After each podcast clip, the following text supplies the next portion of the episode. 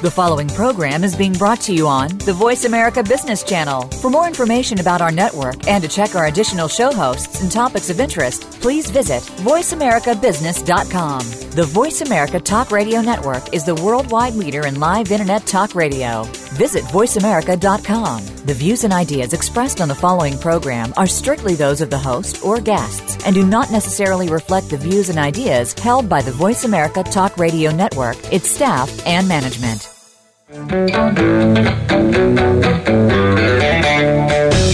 Welcome to Wagner and Winick on the Law. For the next hour, Monterey College of Law's Dean Mitchel Winick and law professor Stephen Wagner will discuss current legal events and public policy issues that are affecting our daily lives. They will not provide individual legal advice. If you have a specific legal problem, you're encouraged to contact a lawyer for legal assistance. If you do not have a lawyer, contact the local bar association or lawyer referral service in your community for recommendations. And now, here's Wagner and Winick on the law. Good day and welcome to Wagner and Winick on the Law.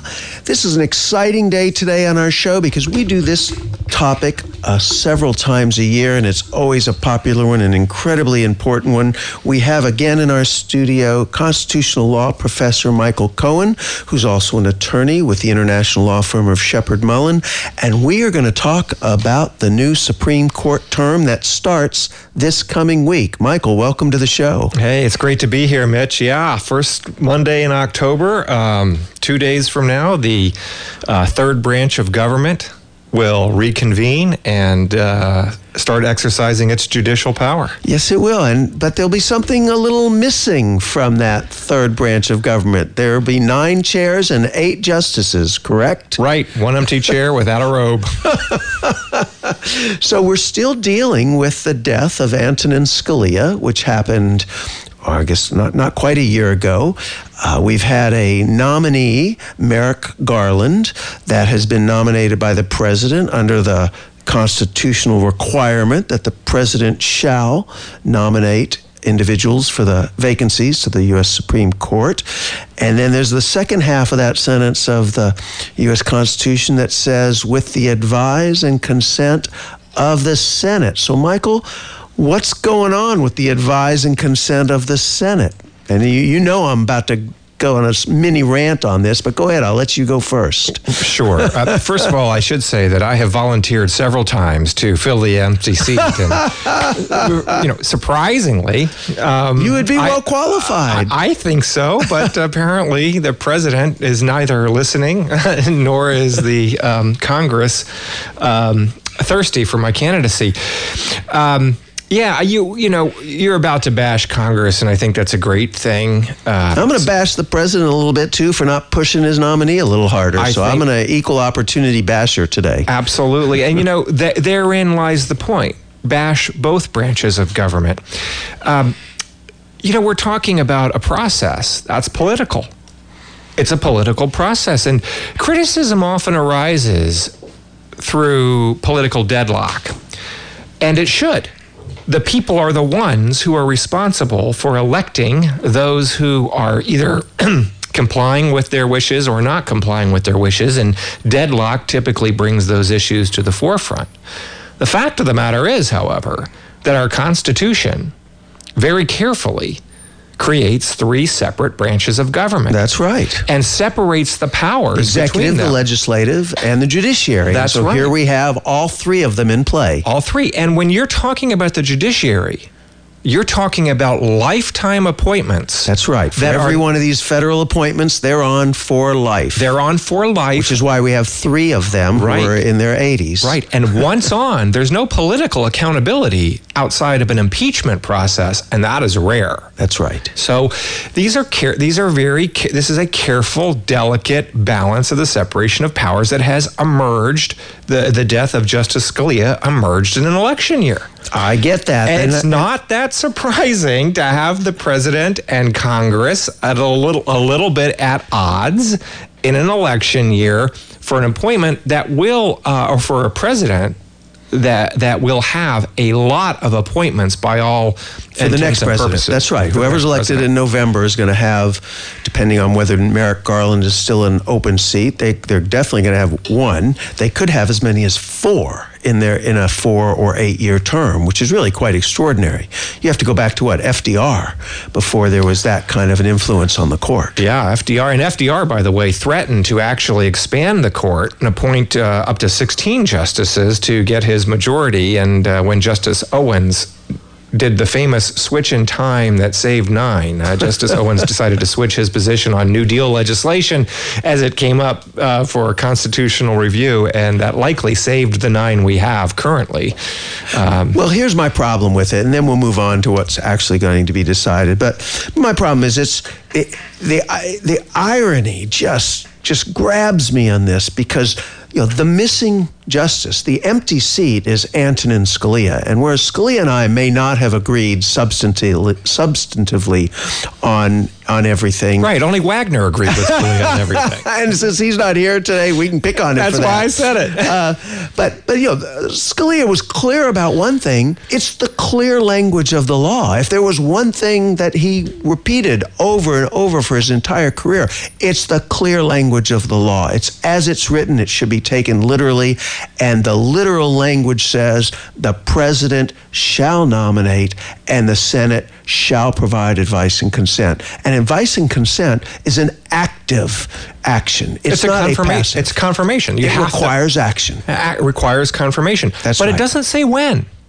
It doesn't say when, but there must it there's a reasonableness factor. So I guess that's you're implying. That. I'm implying that sometime within when, 300 days when it comes, is a reasonable expectation. When it comes to Congress, the most deference theoretically ought to be afforded that body because it is closest to the people in a two year cycle of an electorate of a House of Representatives. Now, the Senate is the confirming body, but one third of the Senate is up for election every two years. You will not find a body of politicians closer to the people and the people's control than Congress. That's exactly so, right. And I don't believe that you would find, in fact, the polls have said that the the people would like action. They're not. They may differ on what the action is. Some may think Merrick Garland should be a uh, approved confirmed.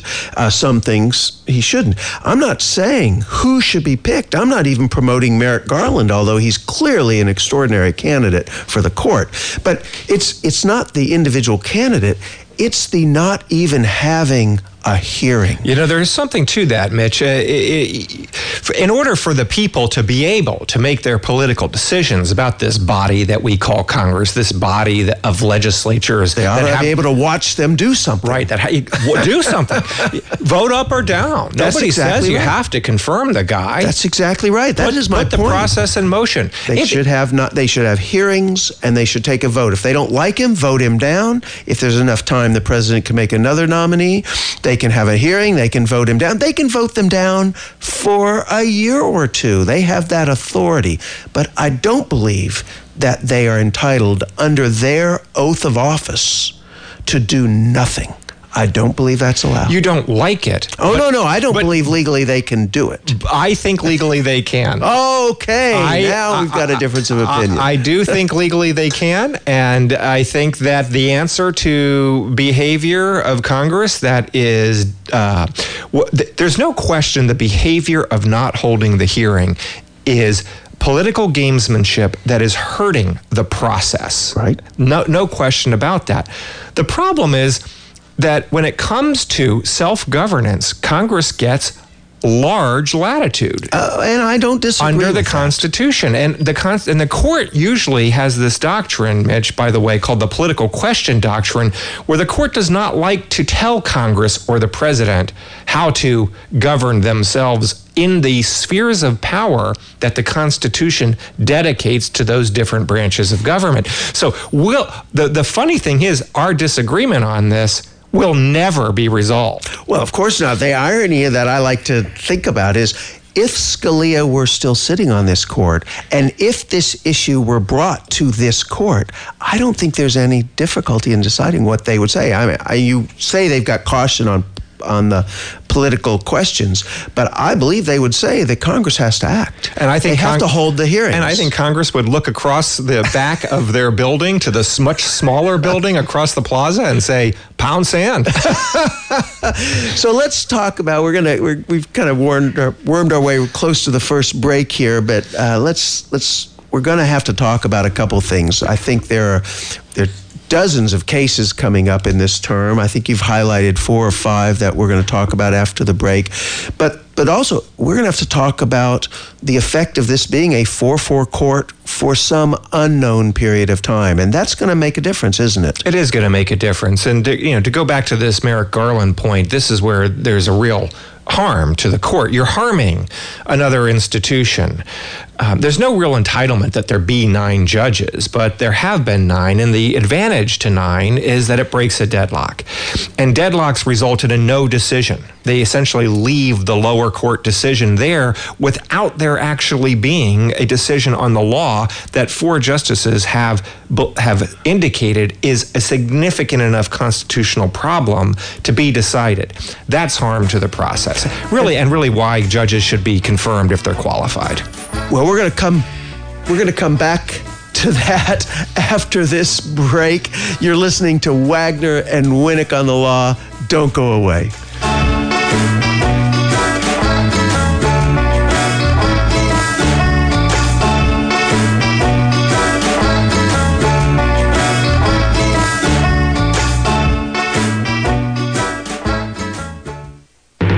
Deciding to go to law school brings up questions like Can I afford it? Will I be prepared to take the leap and open my own office when I graduate? I'm Wendy Law Revere, Dean of Admissions at Monterey College of Law. Have you ever dreamed of being a lawyer? We at Monterey College of Law can help make that dream come true with professors who are practicing attorneys and judges. They mentor our graduates. But don't take it from me. Hear what recent graduate Creighton Mandeville says. I wasn't crippled in debt coming out of Monterey College of Law. I came out of it with no debt. I was able to do some working during that time and some savings, so I exited law school with no debt. I did feel prepared coming out of law school. I started helping friends with the issues that came up for them, and Monterey College of Law has so many great faculties and things that there were resources for me. There's never been a better time to become a lawyer. Call us today at 582 4000. That's 582 4000. Or visit us online at montereylaw.edu. That's montereylaw.edu.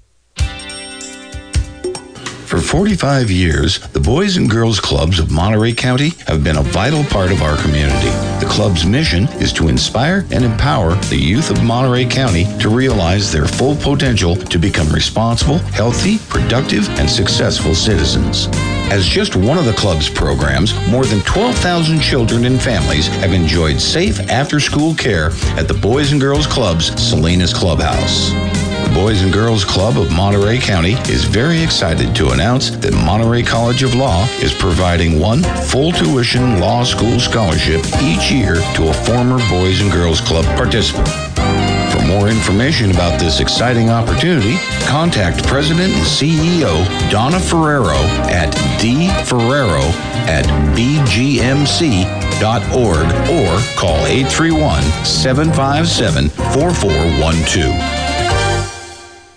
Beginning with the Continental Congress in 1774, America's national legislative bodies have kept records of their proceedings. Did you know that these records are available to you online for free? This is Mitchel Winick, co host of Wagner and Winick on the Law, with a reminder that there are times that you can take the law into your own hands. Congress.gov is the official website for the U.S. House of Representatives and the U.S. Senate.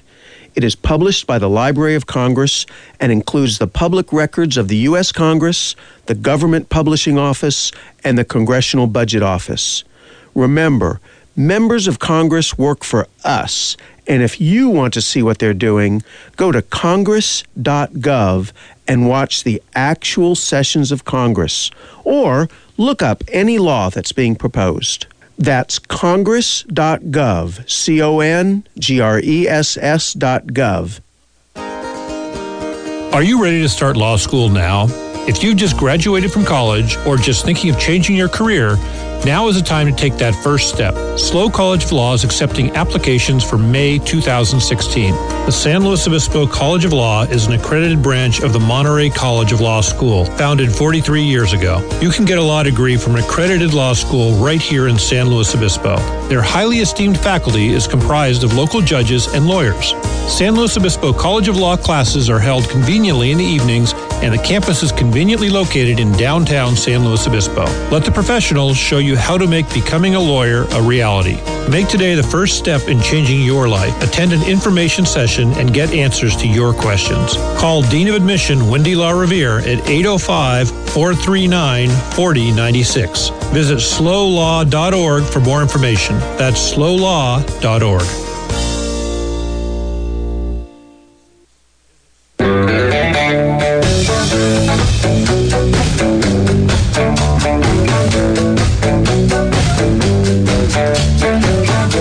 back. You're listening to Wagner and Winick on the Law. This is Mitch Winick, President and Dean of Monterey College of Law. I'm joined here today by international lawyer and constitutional law professor Michael Cohen, and we are talking about the upcoming Supreme Court term that we now realize is going to start with only eight justices. So, with that start, it looks to me, Michael, like the there's a lot of cases here, but if you sum it all down, we've got the death penalty, we've got First Amendment rights, and we've got race. Yep. Some things just never change. Every Supreme Court term is going to show all of those uh, categorical areas. I think that's the current moment of the nation.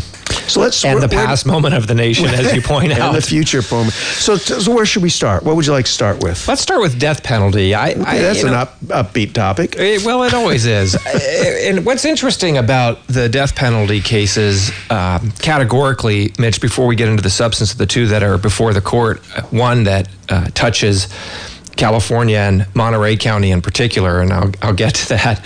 But what's really interesting about the death penalty me, to me right now is that two terms ago, two justices came out and said they do not believe the death penalty is constitutional under the Eighth Amendment. That's never happened before. And it goes to show you that this election is likely to result in a president who makes appointments that could potentially change the constitutionality of the death penalty in this nation. And the Eighth Amendment being the, the prohibition of cruel and unusual punishment, and that's, that's right. where the nexus of the discussion of the death penalty has been from the very beginning. That's absolutely right. And we see death penalty cases on the agenda uh, each year. They are often split 4 4, but not, not always. Um, um, or very close in the Scalia days to 5 4 one way or the other. Um, the, so, again, the death penalty cases here have that and stand that potential to potentially be 4 4 splits, no matter what the subject matter of them is, um, based on uh, sort of the historic uh, polar polarization on that topic on the court. Okay, so tell us which. There's a couple of cases that are highlighted in death penalty. Let's let's talk a little about them. Uh, sure. The first, uh, Buck v. Davis. Um, comes uh, comes to the court. Uh, Fifth Circuit, my old stomping grounds. Yeah, all the death penalty cases are from Texas. You'll like that, Mitch. what a surprise! Yeah, uh, sometimes they go from Georgia and Florida and California, but they're right. Texas this year. Right. Buck v. Davis. Um, uh, Mr. Buck had the privilege of court-appointed counsel, who is generally known and called the worst death penalty counsel in the United States. This gentleman has lost 21 death penalty cases, and in each case that he's lost, his client has been sentenced to death. And in this case, the lawyers introduced an expert who admitted on the stand that his own study uh, showed the defendant was more likely to commit a future violent crime because of his race. Not only was the study controversial, but it was the defense who introduced this study that didn't help the uh, African American defendant. So here we have death penalty and race, which has oh, has frequently been an issue involved in the disproportionate treatment of uh, involvement of race in death penalty decisions. Absolutely, and they they frequently go together. So we, we have an ineffective assistance of counsel claim. There's all types of procedural issues in this case. Um, the government, of course, I shouldn't say of course, but the government says, "Yep, that happened," but uh, wouldn't have mattered. Plenty of other evidence to show the defendant's propensity for violence in the future. By the way, this was a defendant who shot uh, and killed uh, a mom and her sister in front of the two children because of a domestic dispute.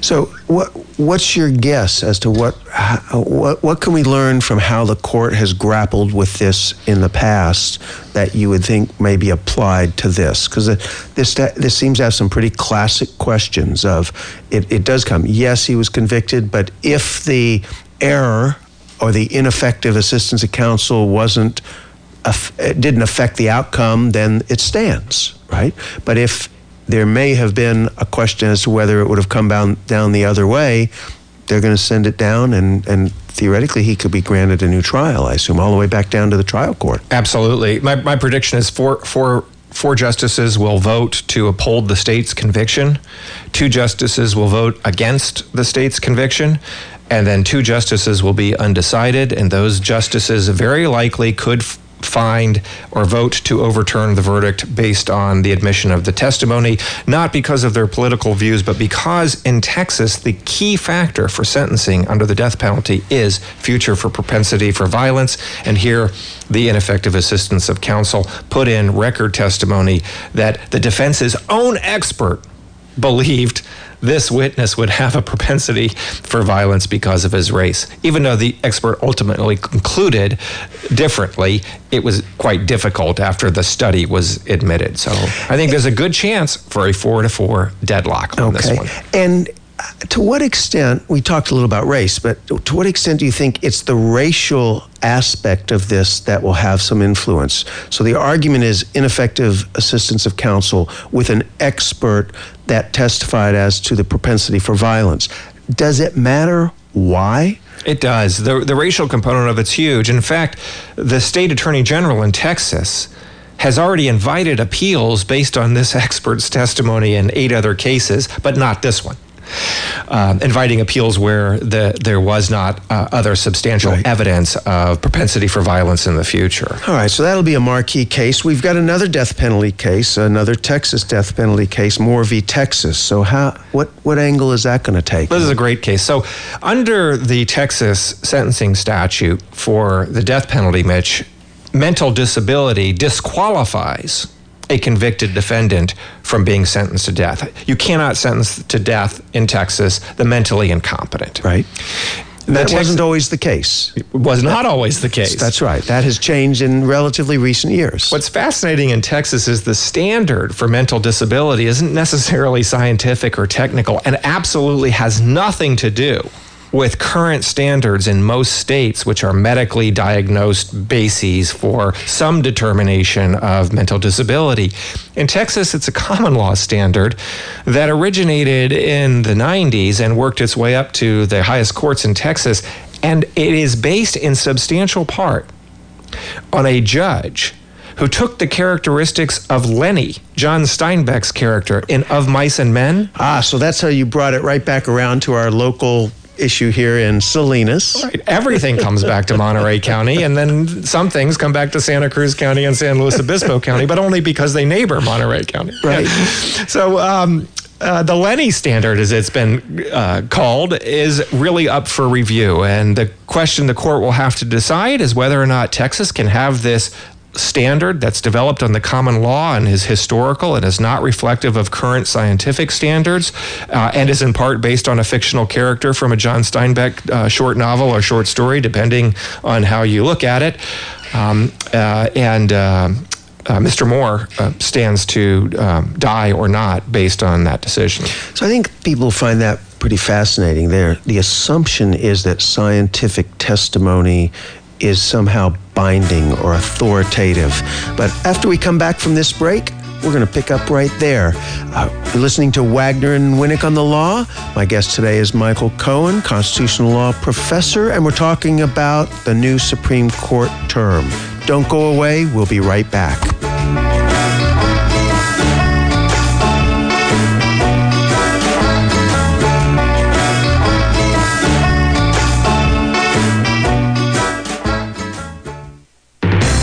decline. Applying to Monterey College of Law is not hard, and we have a financial plan and class schedule that is tailored to meet your needs. I'm Wendy Law Revere, Dean of Admissions at Monterey College of Law. Have you ever dreamed of being a lawyer? We at Monterey College of Law can help make that dream come true without crippling you with debt on graduation day. I chose Monterey College of Law because I wanted to continue working during the day. I had children at home, and I wanted to be able to go to school at night where it wouldn't impact what my children needed from me. There really is not crippling debt that you face afterwards. Monterey College of Law has a payment plan which is manageable and they work with you. The other huge benefit of Monterey College of Law is that the professors are judges and lawyers. By taking their classes, you really actually start networking. So I was very fortunate because I also ended up with a mentor. There's never been a better time to become a lawyer. Call us today at 582 4000 or visit us online at montereylaw.edu.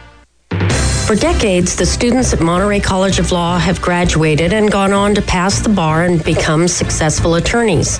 However, not everyone goes to Monterey College of Law to become an attorney. I'm Wendy Law Revere, Dean of Admissions at Monterey College of Law. We also offer students our two year Master of Legal Studies degree, which can enhance their chosen careers. I was working as a deputy coroner for San Mateo County as a death scene investigator, and I wanted a better idea of the legal issues that were involved in forensic investigations. Everything about Monterey College of Law was accommodating to the uh, course of study I was trying to find. I graduated from Monterey College of Law with no outstanding debt. I'm working as an investigator for the San Mateo County Private Defender's Office, performing indigent defense investigations. For more information, call us today at 582 4000. That's 582 4000. Or visit us online at montereylaw.edu. That's montereylaw.edu. If you are a small business owner, you're subject to many of the same laws and regulations that apply to large corporations. Where do you go for help? This is Mitchel Winick, co host of Wagner and Winick on the Law, with a reminder that there are times that you can take the law into your own hands. SBA.gov is the website published by the Small Business Administration. It provides a wealth of information for small business owners, including employment and labor law, intellectual property law, online business laws and regulations, environmental regulations, workplace safety, and foreign worker eligibility. Of course, SBA.gov is not a replacement for having your own business attorney, but it is a free resource that may help you realize when you need to consult an attorney. SBA.gov. Have you thought about a law degree? Did you know you can attend an accredited law school right here in San Luis Obispo? And you can begin classes in May or in August. I'm Wendy Law Revere, Dean of Admissions of San Luis Obispo College of Law. San Luis Obispo College of Law is a branch of Monterey College of Law, an accredited law school established 44 years ago. At San Luis Obispo College of Law, we have convenient evening classes, Mondays through Thursdays from 6:30 to 9:30 p.m. We have a tuition rate guarantee program that freezes your tuition rate when you begin and protects you from annual tuition increases.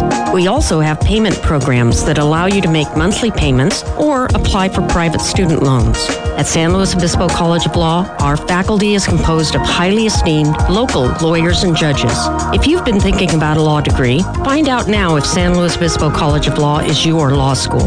Attend one of our information sessions and get answers to your questions. Or call me, Wendy Law Revere, at 805 439 4096. Visit slolaw.org. That's S L O law.org. It is one thing to argue with your friends at the bar, but have you ever wondered what it would be like to argue in front of the United States Supreme Court? This is Mitchel Winick, co host of Wagner and Winick on the Law, with a reminder that there are times that you can take the law into your own hands.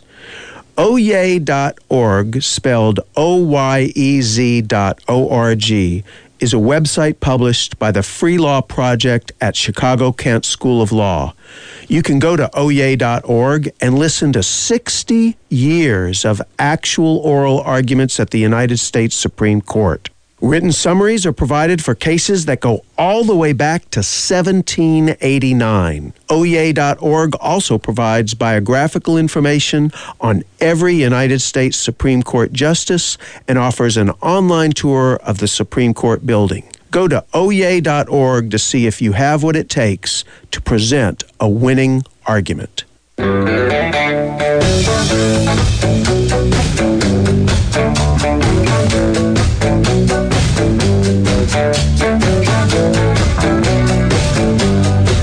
Welcome back. You're listening to Wagner and Winick on the Law. This is Mitch Winick, President and Dean of Monterey College Law. I'm joined today by constitutional law professor and Sheppard Mullin and international lawyer Michael Cohen. And we're talking today about Supreme Court cases because this coming week is the new term for the U.S. Supreme Court. Michael, we were just talking about the impact of scientific testimony in this case, or a scientific standard that was used in an expert witness testimony for the death penalty. And in this case, it happened to address whether someone was or wasn't mentally competent or was uh, mentally incompetent. And, and I think I was about to say that I think people are surprised that that kind of scientific, evi- scientific evidence isn't just taken on its face as fact, is it? No, no. Experts disagree over these things, and scientific conclusions, if you will, are oftentimes expert opinions based on some set of facts, particularly on this question of mental competency. Florida used to have sort of a bright line rule. If you have an IQ of 70 or below, you were mentally incompetent. Anything above, you were competent. So, but how do you know? Uh, first of all, an IQ test could be off by two or three points, and so how do you tell the folks who have an IQ of 72 that they're bound for the chair, and those who have an IQ of 69, you get to not right. be bound for the chair. It's kind of, you know, even science can have an arbitrariness to, to it. So. And in these cases, ultimately a jury decides. Ultimately, right? a jury decides. So they listen to the scientific testimony and they say, well, we're going to either apply it or not to this case. Absolutely. Take the Lennie standard itself in right. Texas, which was designed to give latitude to experts around a set of criteria that uh, are characteristic of somebody who is not mentally competent. Um, first, Lennie is not exactly a fictional character. Steinbeck said that he based that character on an actual occurrence where a mentally incompetent person that fit the description of Lennie tried to kill a Monterey County ranch hand and, in fact, went to jail for it. Um, a lot of other folks think that if you take the Lennie standard and apply it to Lennie, the fictional character, people are are unclear on how it would come out. Half the scientists or or psychologists or psychiatrists would say Lennie goes to the chair, and another half might say Lennie doesn't. Wow. Well, that's an interesting thing for people to keep in mind while they while we hear these arguments and we listen to what the Supreme Court decides or doesn't decide, as the case may be in this current term. And we and we have to say that with all the cases, don't we? That's Mitch? exactly decides right. or doesn't decide. And it could then, as you said earlier, it's important for people to remember that it's not easy to predict what that outcome will be because it reverts at a four-four tie. It reverts back, and the lower court decision stands whichever side of the argument it's on. Right. And so that's where we saw in this past term that there were some conflicting cases because 244 ties, the lower court's decisions were actually on opposite sides of the issue, therefore it remains unresolved. We assume it'll come back at some later date to the court. Absolutely. And some big ones, including a, a First Amendment case. Well, let's talk a little about the First Amendment and uh, Trinity Lutheran Church of Columbia. Tell us a little about that case. Oh, this is a fascinating case um, uh, based on a Blaine Amendment, which is his- historical nomenclature for state constitutional amendments that precluded state treasury money being used for religious purposes. Okay, so it's a state constitutional amendment. So Correct. Is a state issue. It's okay? a sta- state issue, but it tracks the for the constitutional um, establishment clause under the United States Constitution, First Amendment, which has a similar provision that basically precludes state treasury money being used for religious purposes. And there are carve outs and exceptions. For example, textbooks can potentially be used for a parochial school so long as they are tailored to non religious purposes. And there are some other exceptions to that as well. So, what did Trinity Lutheran Church want to do? Well, the state of Missouri had a statute that essentially made available used tire shreddings for playground material. So here we have a this is a constant a U.S. Supreme Court case that's going to go that's going to be decided based on the use of playground material. Playground material. Yeah, which is not uncommon. This is great. the, these cases should come up this way. This is the human experience. Think about it. Missouri has a statute that is basically a win-win.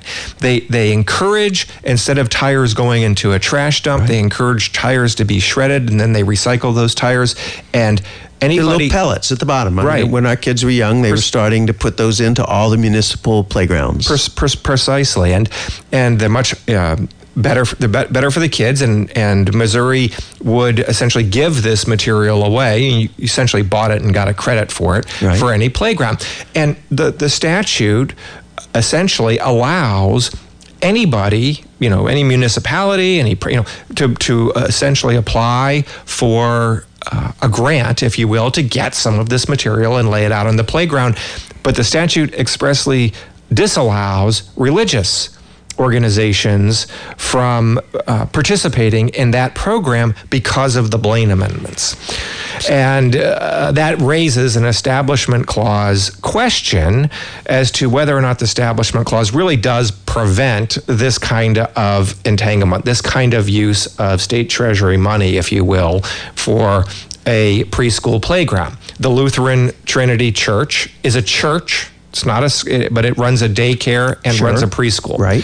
Has a playground, not for its Sunday mass, but right. for the school and the, the, the daycare and the preschool uh, that it that it runs, and it's applied for that grant and has been excluded and told it can't have that money. On the one hand, the government says. Hey, we're not saying that you can't have a religious school or a daycare or preschool. We're just saying that we can't pay for that if you're a religious organization you have to fund all of that yourself.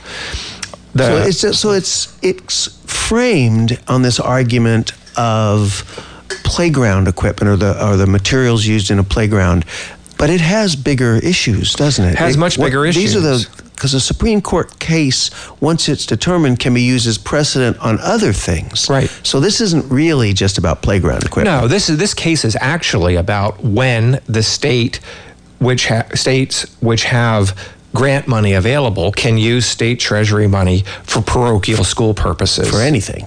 Right. Okay. that's that's that that's what it comes down to, and um, the the case has a very interesting angle to it. That's that's quite fascinating. Not only is it a First Amendment case, it's also a Fourteenth Amendment case. And tell everyone what's the Fourteenth. The Fourteenth Amendment was passed after the Civil War. It's one of the Reconstruction Amendments, and it actually changed the structure of the Constitution. It allowed states to be sued for violation of uh, for discrimination, if you will, uh, on the basis of race, national origin, or religion. And there's an enforcement clause in the 14th Amendment. There's also an equal protection clause. The equal protection clause says you can't discriminate uh, against people on the basis of race, national origin, or, or religion. religion. Right. And so the church here is saying, hey, we're the only people who can't get grant money. Right. We're being discriminated against on the basis of religion. Colorado had a statute that was stricken down. Basically, it was a statute that said um, uh, uh, people who are have same sex preferences are not entitled to be a suspected class.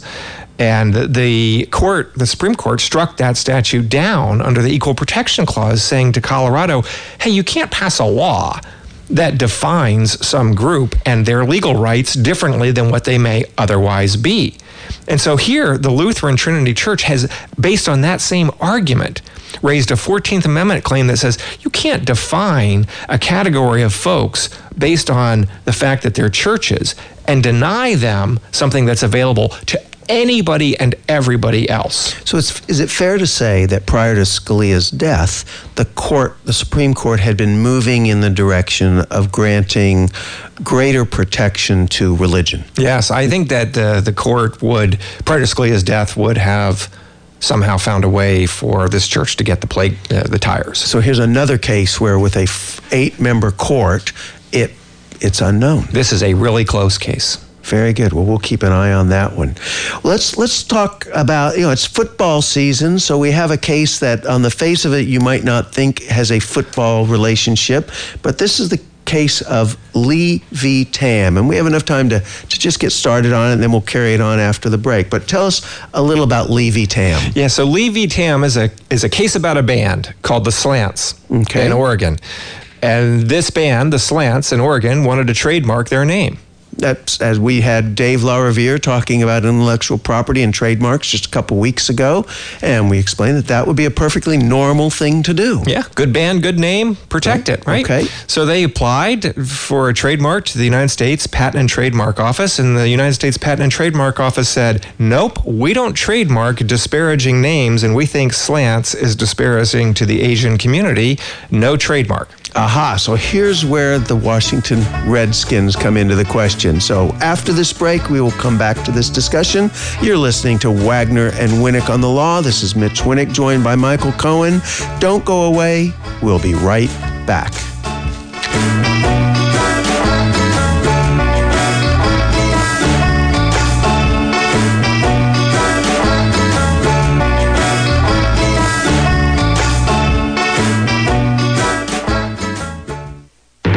Making a change in career is a serious decision that affects both you and your family. You have many questions that need to be answered before you can make a commitment. I'm Wendy LaRiviere, Dean of Admissions at Monterey College of Law. Have you ever dreamed of being a lawyer? We at Monterey College of Law can help make that dream come true. And it's affordable. But don't take it from me. Hear what recent graduate Dan Cullum says. Before I was entering law school, I was an airline pilot. After I retired, I decided that I would go to law school. Monterey College of Law was the avenue to fulfill that desire. I loved Monterey College of Law. It was small classes. The professors were very helpful, personal. You could talk to them. Tuition is not exorbitant at Monterey College of Law, which is the opposite of the way it is at other places. It's affordable. They have a, a program at Monterey College of Law that lets you pay as you go. So it's financially possible. There's never been a better time to become a lawyer. Call us today at 582 4000 or visit us online at montereylaw.edu.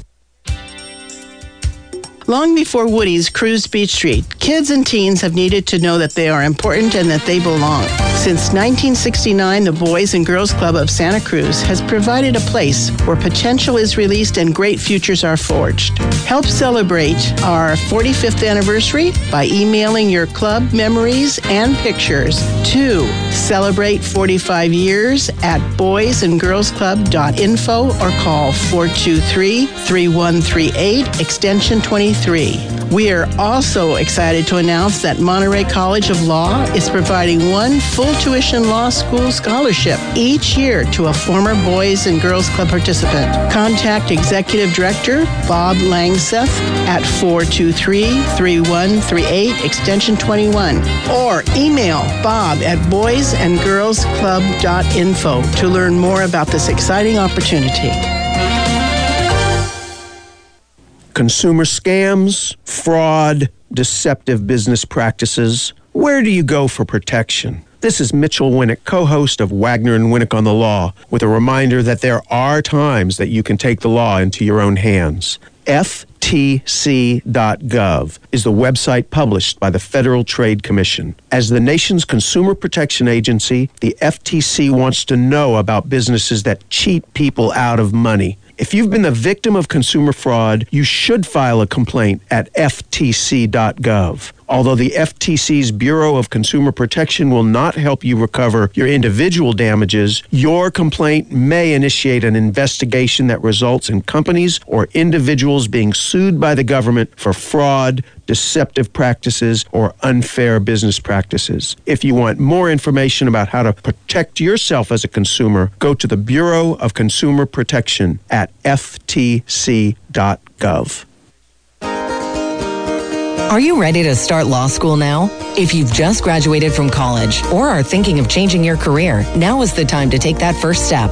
SLO College of Law is accepting applications for May 2016. San Luis Obispo College of Law is an accredited branch of the Monterey College of Law School, founded 43 years ago. You can get a law degree from an accredited law school right here in San Luis Obispo. Their highly esteemed faculty is comprised of local judges and lawyers. San Luis Obispo College of Law classes are held conveniently in the evenings, and the campus is conveniently located in downtown San Luis Obispo. Let the professionals show you how to make becoming a lawyer a reality. Make today the first step in changing your life. Attend an information session and get answers to your questions. Call Dean of Admissions Wendy LaRiviere at 805 439 4096. Visit slolaw.org for more information. That's slolaw.org. The U.S. Constitution has recently created national headlines in the debate about filling the vacancy created by the sudden death of Supreme Court Justice Antonin Scalia. The president and certain members of Congress are at odds about what the Constitution requires when there's a vacancy on the Supreme Court. Who is right? And how can everyday citizens be informed enough to know the answer? This is Mitchel Winick, co host of Wagner and Winick on the Law, with a reminder that there are times that you can take the law into your own hands. ConstitutionCenter.org is a website published by the National Constitution Center. The center was established by Congress to provide information about the United States Constitution on a nonpartisan basis. If you want information about the Constitution's history and what it means today, go to constitutioncenter.org and form your own opinion about the law.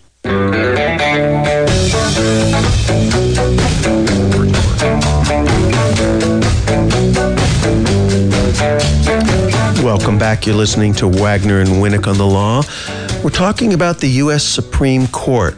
We've got the October session of this term of the U.S. Supreme Court starting this coming week. And we have Michael Cohen, international lawyer with Sheppard Mullin and a constitutional law professor here to help us understand what's going on with the court. We've been talking about some specific cases. Uh, Michael, we were just about talking about Lee v. Tam. So here we had the U.S. Patent and Trademark Office refuse to grant a trademark to a band called The Slants because they thought it was disparaging to Asians. And the they're challenging it and saying what? They're saying, "Hey, you know, we've got the First Amendment right to call our band whatever we want." And right. who are you to tell us this is disparaging or right? And you're you're you're basically exempting us or telling us we can't get commercial protection that's available to everybody else under the Lanham Act, a federal statute, for our band name. And the band of, is Asian American, as you might expect. So right. are really likely not picking a name that's disparaging to them. And the federal government says, hey, y- you know, you can call your band whatever you want, but we don't have to, from the federal government perspective, confer some commercial right to that speech that's protected.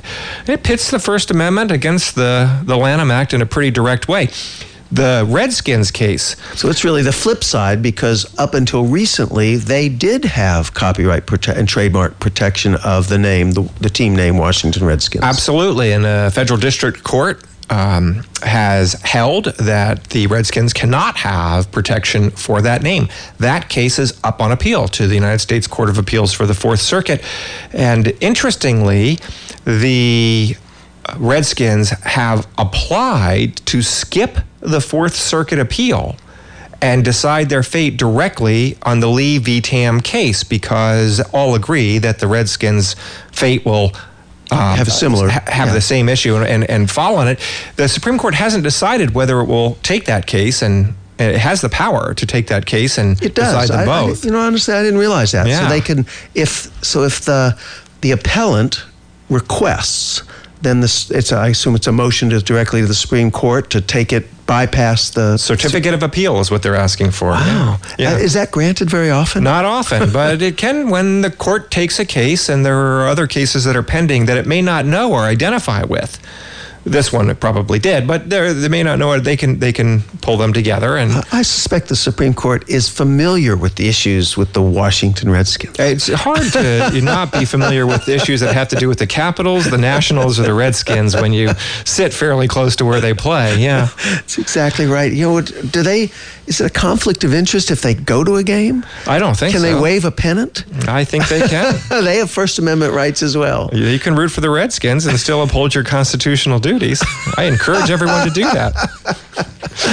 All right. So that'll be that's going to be a, an interesting case because not as much that it will set great precedent and affect most of our day-to-day lives, but but it has been a case. The Washington Redskins case has been very important to Native Americans, and uh, it too could have some some ongoing impact. It absolutely could. This is actually a widespread commercial impact of this case. There are an awful lot of sports brands that are centered around what the teams would likely call the noble or warrior type aspects of Native Americans, from tribal names. Um, to things like the, the Atlanta Braves or the Cleveland Indians or all kinds of things that way. They, they weren't necessarily picked for disparagement. I mean, it would be kind of odd to pick a team name that was disparaging, um, but to a certain segment of people. Uh, who are Native American, they feel the perpetuation of those images from the past yeah. and stereotypes are, and they feel very strongly about it. And um, whether or not the commer- the federal government will give commercial trademark protection to those things under the First Amendment uh, is it's really quite uh, fascinating. We'll see where it goes. Okay, so before we run out of time, I know you've been picking on Texas here tonight. There are a couple of Colorado cases, aren't there? So it's not just Texas that's generating consternation at the constitutional law level. No, it's not. Colorado has perpetually been before the court lately. In fact, between Texas and Colorado, I'm feeling a little neglected as a Californian. We've got to get going here. We're historically the state that puts a lot of stuff up there, but we seem to be, you know, not doing anything lately. Maybe we're just doing it the right way. Oh, I don't. know. But that when was California ever built to do things the right way? We're supposed to push the envelope on the right way, and it's supposed to be controversial. All right, Colorado's so what's going on with that. Colorado? There's two cases. What this is Renee uh, Pena Rodriguez v. Colorado and what's this? Uh, Nelson v. Nelson Colorado. v. Colorado. These are great cases, both criminal cases. And Pena Rodriguez versus Colorado, the question is whether or not confidential information about the jury deliberations that show clear racial prejudice can be used to overturn the conviction. Uh, based on a defendant's Sixth Amendment right to an impartial jury. Yeah, I thought this was a fascinating case. Yeah, historically, Mitch, uh, whatever goes on in that jury room goes on in the jury room. There's no overlooking it, and, it, and the jury can come up with whatever it wants on whatever basis it wants. We all saw 12 Angry Men, There so we know what's going on That's there. right. And in this case, they had a former police officer. Uh, and the defendant was a Mexican citizen, and his American uh, presence is questionable. His, his his right to be here uh, c- committed a, a crime, misdemeanors, I, I should I, say. I thought that was interesting as well. There are three misdemeanors involved here. Three misdemeanors. So we're really, you know, misdemeanors are tra- traffic offenses are misdemeanors for our listenership. They range, but they're generally regarded as not serious crimes.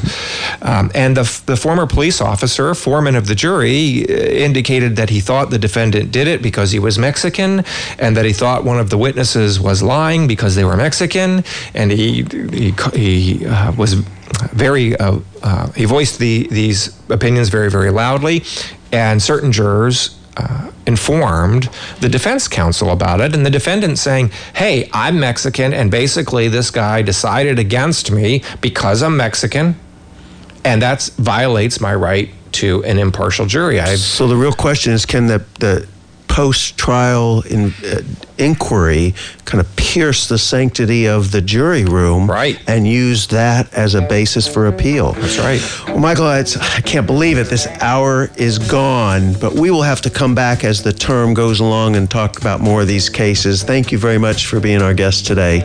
Great to be here. Look forward to the next time. You've been listening to Wagner and Winick on the Law. You can hear an archive of today's show on voiceamerica.com and wagnerandwinnick.com.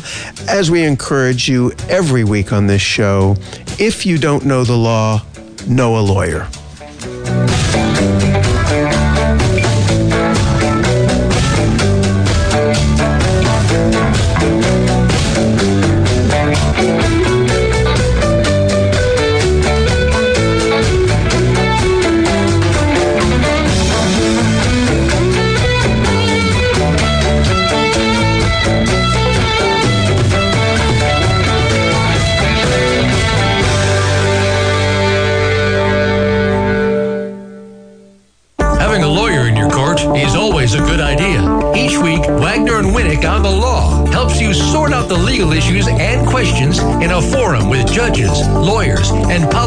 Experts, answering your questions and discussing your personal rights within the legal system. Law School Dean Mitchel Winick, along with law professor Stephen Wagner, will discuss the sometimes ever-changing laws and policies to keep you in the know. Listen every Thursday at 6 a.m. Pacific Time, 9 a.m. Eastern on Voice America Business. If you don't know the law, know a lawyer. Thanks again for listening to the preceding program brought to you on the Voice America Business Channel. For more information about our network and to check out additional show hosts and topics of interest, please visit voiceamericabusiness.com. The Voice America Talk Radio Network is the worldwide leader in live Internet talk radio. Visit voiceamerica.com. The views and ideas expressed on the preceding program are strictly those of the host or guests and do not necessarily reflect the views and ideas held by the Voice America Talk Radio Network, its staff, and management.